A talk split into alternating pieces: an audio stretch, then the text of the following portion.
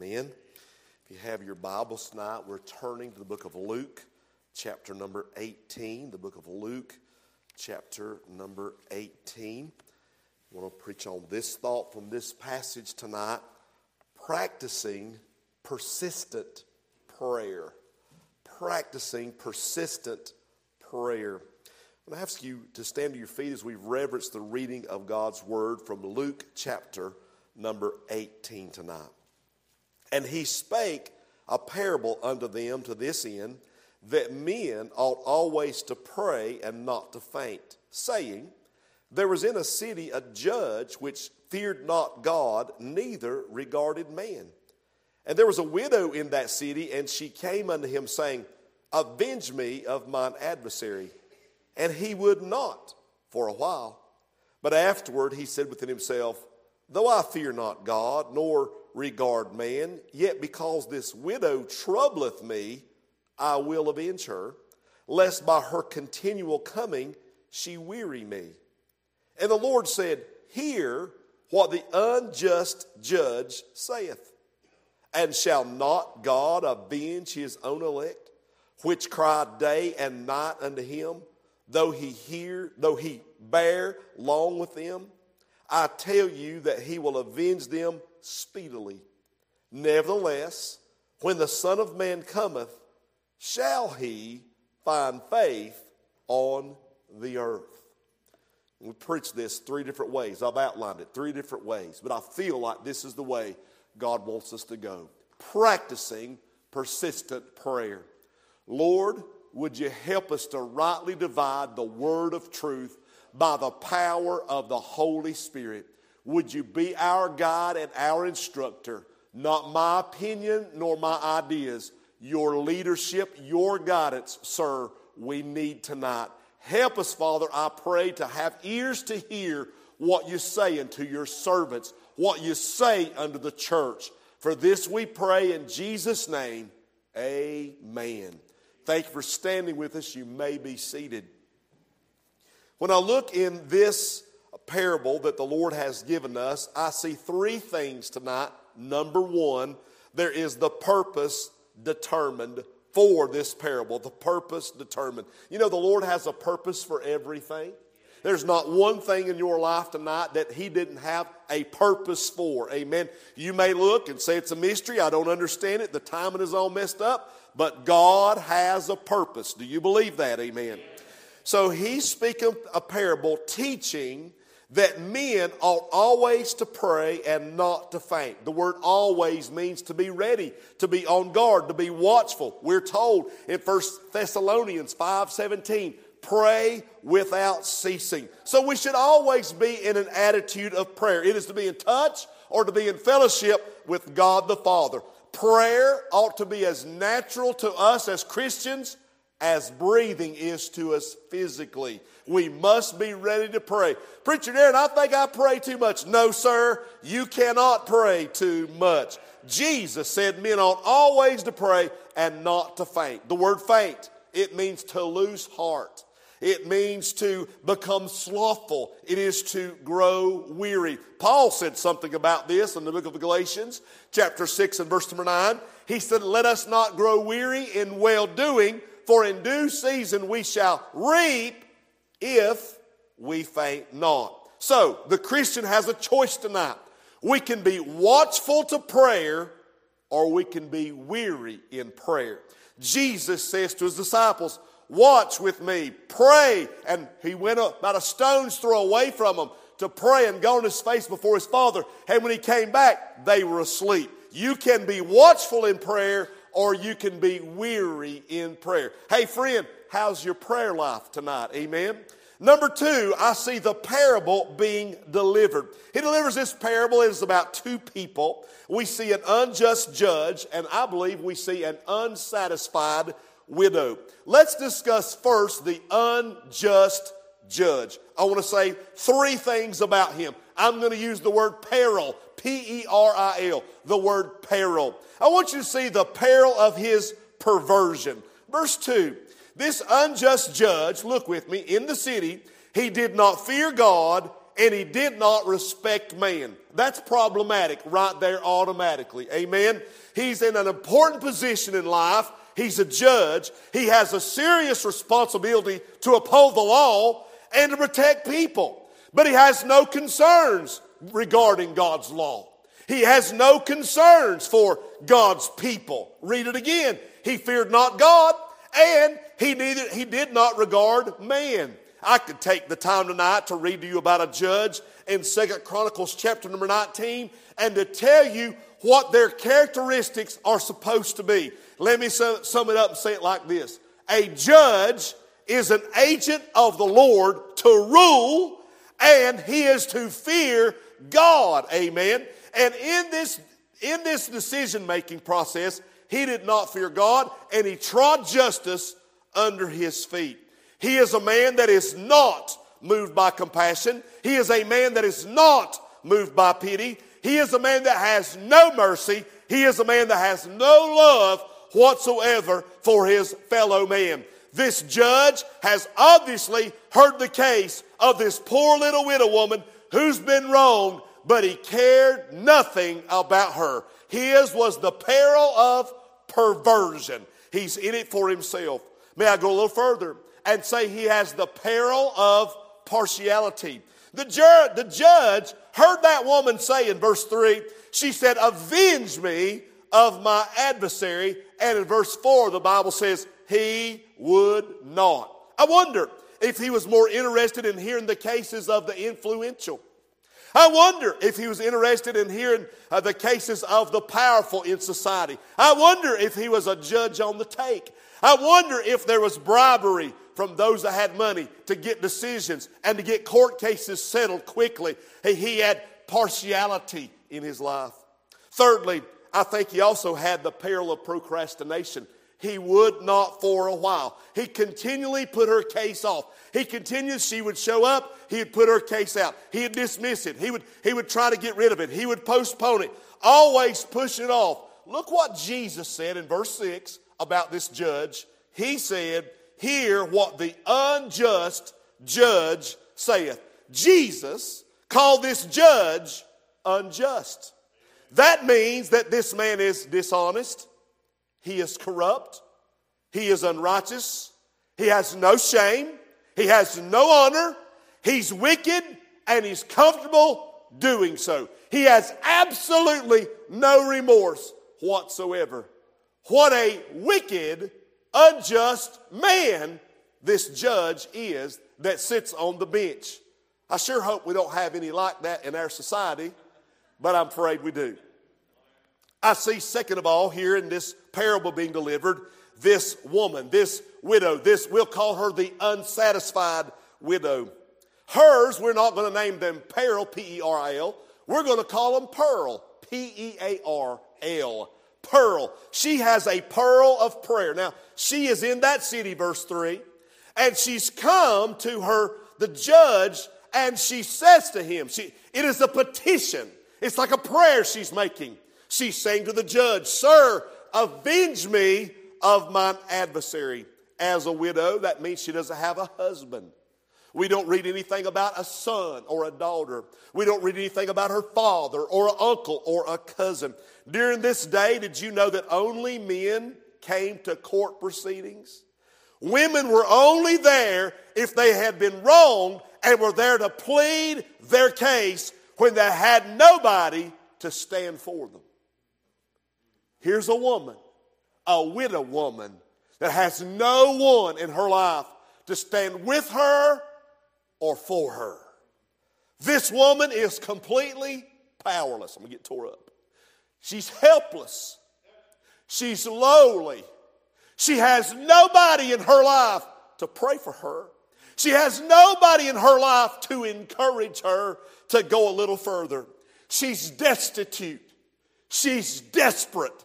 She's been defrauded. She is unloved. She is uncared for. She is a stranger to this judge. Yet she went to court saying, pleading, making petition, avenge me of mine adversary. She made her case to the judge anyway. And no doubt he would put it off, but she'd show right back up the very next day to say it again. Avenge me of mine adversary. We're going to put this off to tomorrow. Avenge me of mine adversary. We're going to put this off to tomorrow. Avenge me of mine adversary. Every single day, she was faithful at going back to that court to plead her case. I want you to see with me in verse 3 the pearl of her protection. She says, Avenge me of mine adversary. What is her request? Five simple words. What is your petition tonight? What is your request? God save so and so. Simple request, just basic words. Now, the Bible would tell us in the book of Exodus that a widow, that is a widow indeed, is to be shown mercy in society. But this judge, without fearing God, with this judge, without fearing man and no respect or regard for man, he shows no mercy whatsoever. The only protector she has is not the law that he's enforcing, not the society, but it's God that's taking care of her. I want you to see the pearl of her persistence. Verse 3 Avenge me of mine adversary. Verse 4 He would not for a while, but afterward thought within himself, Though I fear not God, nor regard man, yet because of this wit, yet because this widow troubleth me, I will avenge her, lest by her underline this, her continual coming, she weary me. She was without any encouragement from anyone, without anyone uplifting her, praying for her, and without anyone there uh, to, to help her along. Every single day, she was persistent to plead her case and to seek the face of this judge. This judge said, Because this widow troubleth me, I will avenge her. Look, lest by her continual coming she weary me. I looked that word up in the Greek. That word, I looked all these words up, but that word weary me just jumped off the page. It's hupopiazo. It means she's striking me with a punch. It is to black my eyes. This woman coming to my court every single day. This little widow woman that has nobody to support her, she's blacking my eyes. She's making me look bad. I always have to put her case off. She has no money to bribe me with. Uh, she has no, no power or position that, that she can, can, can you know, try to get advantage with in her situation. So finally, he says, This woman is giving me a black eye in society, and I think I'm just going to uh, grant her justice. I'm going to grant her vindication. I'm going to give a righteous ruling. You know what? Her persistent pleading paid off. She, she did not prevail on the merits of her case. She prevailed on the merits of her persistency. Hallelujah. I will say it like this She didn't lose heart, the judge did. Thirdly, and I'm going to be done, I want you to see the promise declared in verses 6, 7, and 8. The Lord says to the crowd there that day, Hear what the unjust judge saith. I think, well, I heard what he said. He said, Because of her continual coming, she's blackened my eyes, she's wearying me, and I'm just going to go ahead and avenge her and get rid of it what Jesus is doing, he is contrasting this unjust judge to God the Father. Verse 7 Shall not God avenge his own elect, which cry day and night unto him, though he bear along, along with them, bear, though he bear along with them? Here's what he's saying. If this despicable judge would avenge a woman of her adversary, would not God do even more for you? You see, our God is not like this unjust judge. This unjust judge had no love, no mercy, no fear of God, no respect, no regard for his fellow man. But our God, oh, he's loving and he is compassionate. He is gracious and he is merciful what a God that we serve tonight. How much more will God do for his own? His, look what Jesus calls them, his own elect, the chosen of God. How much more will God do for his very own children? Hey, that unjust judge did right for a woman that he didn't care about. That unjust judge did right for a woman because he was bothered. But our God would do right for us because he's God and he's merciful. Last week, the preacher, Luke, was in the pulpit preaching out of the book of Luke, chapter number 11, a tremendous message on how much more. May we paraphrase it quickly. Look in Luke 11 and in verse number 13. Look with me. Luke 11, verse 13. He says, If ye, then being evil, know how to give good gifts to your children. Think about it. This unjudged, this unjust judge could not give good gifts to the children, and he did not regard man. He did not stand for anything righteous or wholesome in his life. But you, you're a parent. You're, you're, a, you're a mama. You're a daddy. You're a grandparent. If your child came and said, Give me this or give me that, you would not only give it to them over the course of time, you may even give them more than they asked for. Look again, verse 13. If ye then, being evil, preacher Darren, I'm not evil. Oh, your flesh is corrupt. Oh, you, you mash your finger with a hammer sometime. You see what comes out. Amen. I'm just, your flesh is corrupt. If ye then, being evil, know how to good, give good gifts unto your children, how much more shall your heavenly Father give the Holy Spirit to them that ask him? I'm going to tell you right now, I want the Holy Spirit of God. I want to learn to preach in the Spirit. I want to pray in the Spirit. I want to live in the Spirit. I want to walk in the Spirit. I want to sing in the Spirit. Amen. We need the Spirit of God. I don't want to go to a church that's tired, worn out, and dead. Amen. I want to go where there's life, where the people say amen, where the preacher shouts hallelujah, where the choir lifts up the praises of God, where they're not sitting there on the promises, but where they're shouting on the promises of God. That's the kind of church I want to be affiliated with. I can't help it. I just get excited. Amen. Look with me in verse number nine. I won't jump ahead of myself, but I'm going to read it while you're there. I say unto you, ask, and it shall be given you. Seek, and ye shall find. Knock, and it shall be open unto you. Do you see the acronym? A S K. Ask, seek, knock. Amen. Now, let's go back to our text. We're in the book of Luke, chapter number 18. The Bible says in verse 17, Shall, or verse number 7, shall not God avenge his own elect, which cry day and night unto him? though he bear long with them. What does that mean, preacher Darren? He bears long with them. Honey, let me, let me tell you something tonight. He hears our prayers. That unjust judge heard from that woman every day and was sick and tired of hearing her case. She was making him look bad showing up. But our God, unlike that unjust judge, he, we don't even have to, show up, we just pray, and He hears our prayer requests. You're holding your place here. We're going all the way back to the Old Testament book of Exodus, chapter number three. The children of God, Israel, is in bondage down in Egypt. They've been down there 400 years. Don't you know that over the course of 400 years, there have been a, a, a cry to God for some movement, a cry to God for some help, of relief, of oppression, of affliction, of sorrows. Don't you know the people of God have been crying out? I just want to say tonight, God's heard your prayer, amen. In the book of Exodus, chapter 3, and in verse number 7, if you're there, say amen. amen.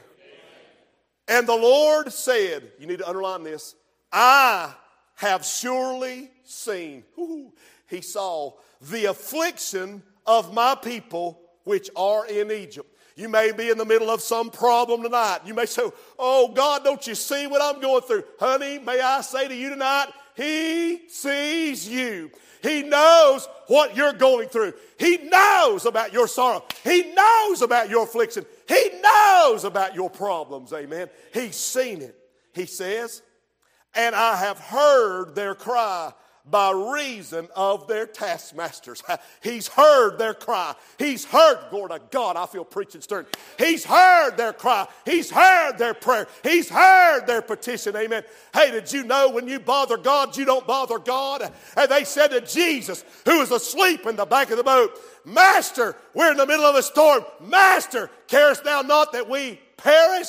Oh, honey, they bothered him. But let me tell you something. You don't bother him when you bother him, amen. He wants to hear the cry of his children. He wants to hear your prayer in the middle of the storm. He wants to hear the prayer in the middle of your sorrow, in the middle of your problems. He said, I have seen your affliction. I have heard your cry because your taskmasters have been evil. Look with me. For I know their sorrows. I underline all these I have, I have, I know. He says, I know your sorrow. Oh, glory to God. He knows what breaks your heart. he knows about the death in your family. He knows about the breakup in your home. He knows about the breakup with your boyfriend, your girlfriend.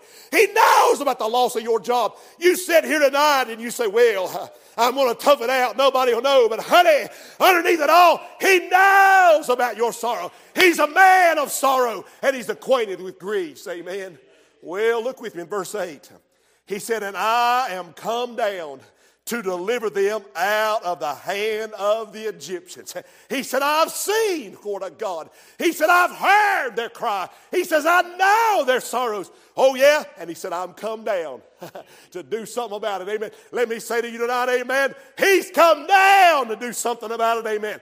He's filled your heart. He's filled your soul. He's heard your cry. He knows your sorrow. And he's going do something about it. Don't you listen to the devil says, oh, you didn't, God's not heard you. God don't care about you. Listen, that devil's trying to tell me them lies so many times. Man, I'm telling you the whole time my brother's funeral, we was riding the graveyard, that devil man was sitting on my shoulder. We got there, the graveyard, we buried that young man. There's a push of the dirt there. It says you're leaving him behind. What? And I'm telling you, I just had to look the devil, turn around and say, listen, I've had enough of your junk, amen.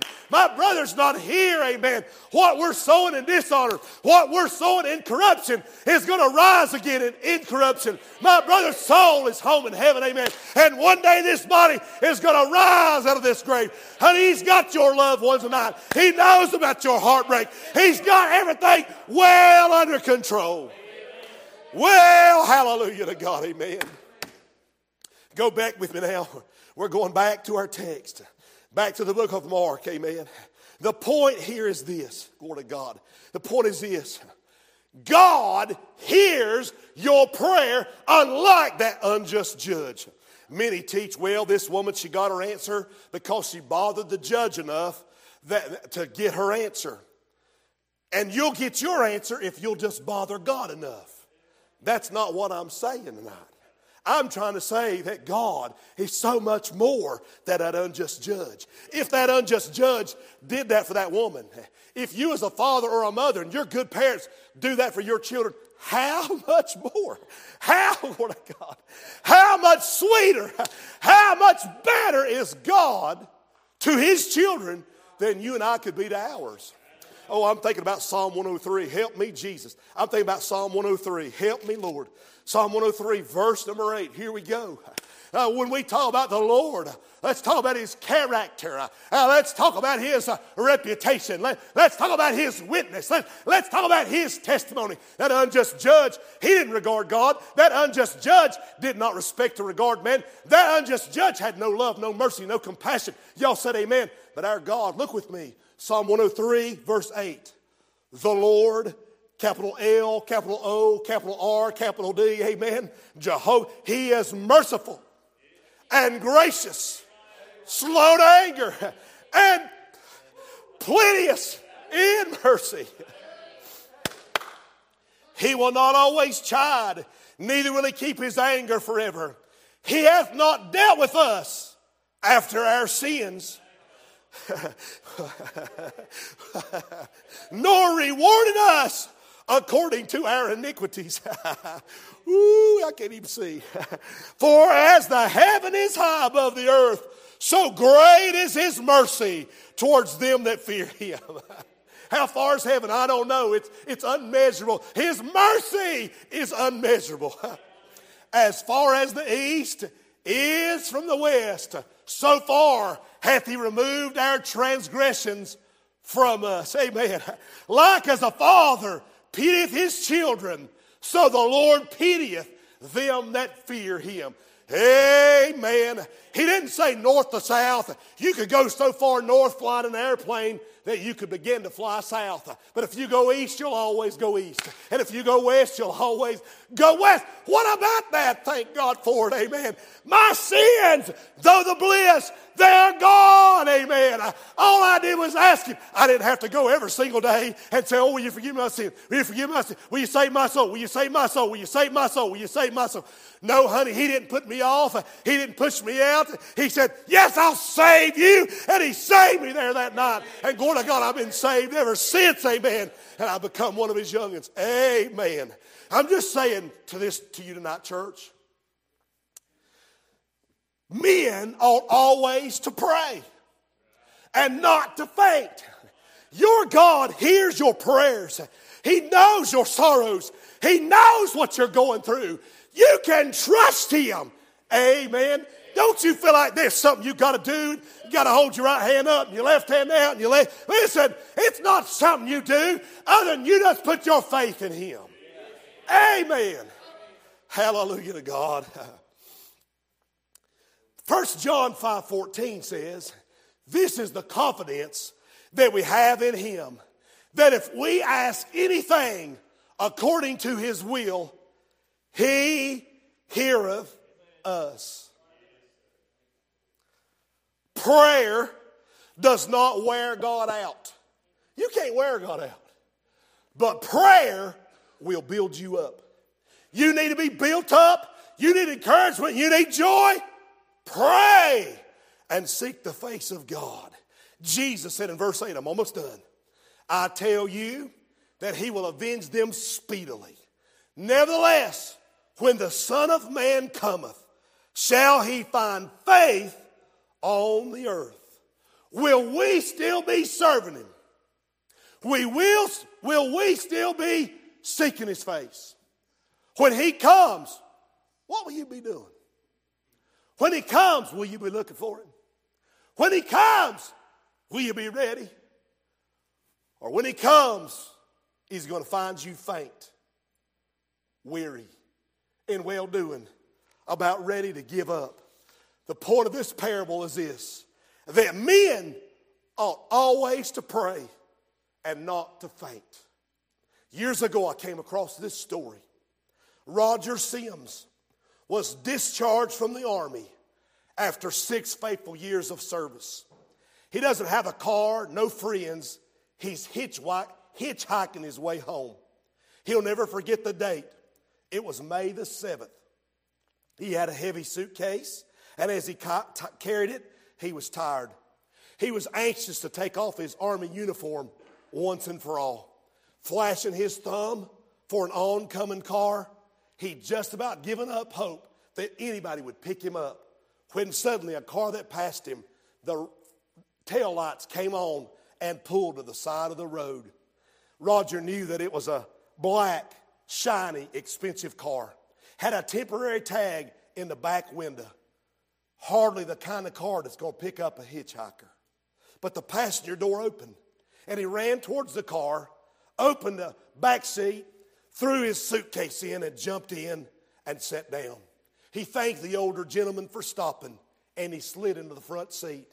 The older gentleman said, Hello, son. Are you on leave or are you going home for good? He said, Sir, I just got out of the army and I'm going home for the first time in several years. The man said, Well, you're in luck, son, if you're going to Chicago. Roger said, I'm not going quite that far, sir. We live just outside of Chicago. He said, Do you live in Chicago, mister? He says, Well, I have a business there. My name is Mr. Hanover. After talking about many things as they sped down the road, Roger Sims, that young man that was discharged from the army, he's a Christian, and he felt led of the Holy Ghost to witness to this 50 ish apparently very successful businessman about Jesus. He kept putting it off because he thought If I talk to him about Jesus and he don't want to hear it, he's going to dump me out on the side of the road and I won't have a way to get home. He got about 30 minutes from his house and he thought, it's now or never. Help me, Jesus. Roger cleared his throat. Mr. Hanover, I want to talk to you about something that I believe is very important. He proceeded to tell about Jesus and the plan of salvation. And he said, Mr. Hanover, are you a Christian? And if you're not, would you be willing to receive Jesus Christ as your personal Savior and Lord? Because I believe there's a reason for everything, and there's a reason you stopped to pick me up. To Roger's astonishment, that shiny black car signaled to the right and pulled to the side of the road. Roger thought, Dear Lord, here it comes. I'm going to be thrown out of the car. But Mr. Hanover looked at him and began to weep and cry. And he said, Son, yes, I do want to accept your Jesus as my personal Savior Lord. He bowed his head and he thanked Roger for explaining to him the way of salvation. Amen. And he said, Son, this is the greatest thing that's ever happened to me. Jesus has saved my soul. He took Roger on to the house, and Mr. Hanover went on down the road. Five years later, Roger Sims, that young man out of the army, he's gotten married. He's got a baby boy, and he's got a little business of his own. He's packing his suitcase for a business trip to Chicago. He found a small gold embossed business card that said Hanover Industries. He's had it for five years. He arrives in Chicago and he first looks up Hanover Enterprises. Oh, it's a very tall, important building there in Chicago. He went in and the receptionist, he said, Can I see Mr. Hanover? She said, Well, you're not going to be able to see him. He says, Well, he's an old friend of mine. Said, You're not going to be able to see him. But if you're an old friend, maybe you can see his wife, Mrs. Hanover. A little disappointed, he went back to the lovely office he was escorted to. He found himself facing an elegant gray haired woman that was sitting at a huge desk in her 50s. She stood up very businesslike, extended her hand, and said, I am aware that you knew my husband. Roger said, Well, uh, he picked me up on May the 7th. I'll never forget it. On my way home from the army. And she says, May the 7th. Did anything special happen? Anything unusual on your way home? Roger hesitated. He said, Should I mention giving my witness to Roger or to Mr. Hanover? Maybe there's been a source of contention between this man and his wife. Maybe there's a marital breakup. Maybe there's a separation. But again, he felt prompted of the Lord. He said, Lord, help me now. He said, Mrs. Hanover, I explained to your husband the gospel. And he pulled over to the side of the road and he wept against the steering wheel and he gave his life to Christ on that day, May the 7th. Suddenly, she began to weep and sob uncontrollably. After several minutes, she regained enough composure to explain what had happened. She said, Young man, I grew up in a Christian home, but my husband, Mr. Hanover, did not. I prayed for his salvation for years. I believed that God would save him. And Roger said, Well, ma'am, where is your husband? I'd love to see him. Where's he at, Mrs. Hanover? She said, Evidently, on May the 7th, just after you dropped him off, he wrecked our brand new Cadillac in a horrible car crash and he was killed. He never arrived home. And since that day, I thought, and I've always believed, that God had not kept his promise that he would save my husband one day. She began to weep uncontrollably and she said, Son, I stopped living for God five years ago because I said God has not kept his word, that God has not kept his promise. And today I found out that God answered my prayer maybe five or ten minutes before my husband left this world.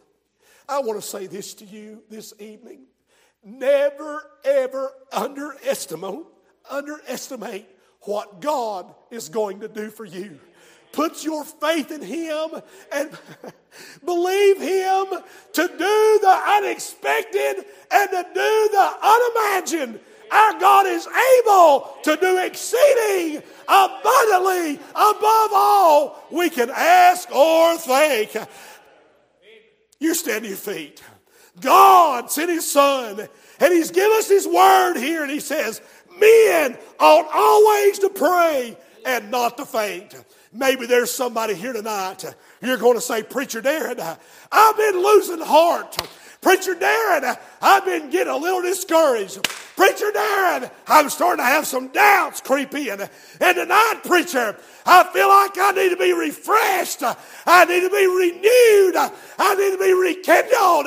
Oh, I don't want to give up on the prayers I've offered to God. He's able to meet the need tonight.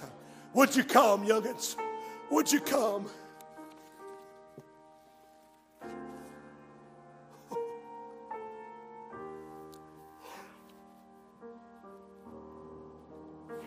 Oh, Preacher Darren, I've asked him a thousand times, and it's not happened yet. You see, time is a big deal to you, but timing is of the Lord, amen. And in His timing, He's working it all out for His glory and for your good. And I praise Him tonight, hallelujah. Oh, God. Oh, God. Oh God. Our hopes, our dreams, our aspirations, they're pressed firmly into your hand. Lord, like that little widow woman, we are destitute, we are weak, and we're unable. But look how much more you blessed us than her. You've given me a wife and children and a church full of brothers and sisters and friends all over to encourage me in my pursuit of walking with God. Thank you for him, Lord.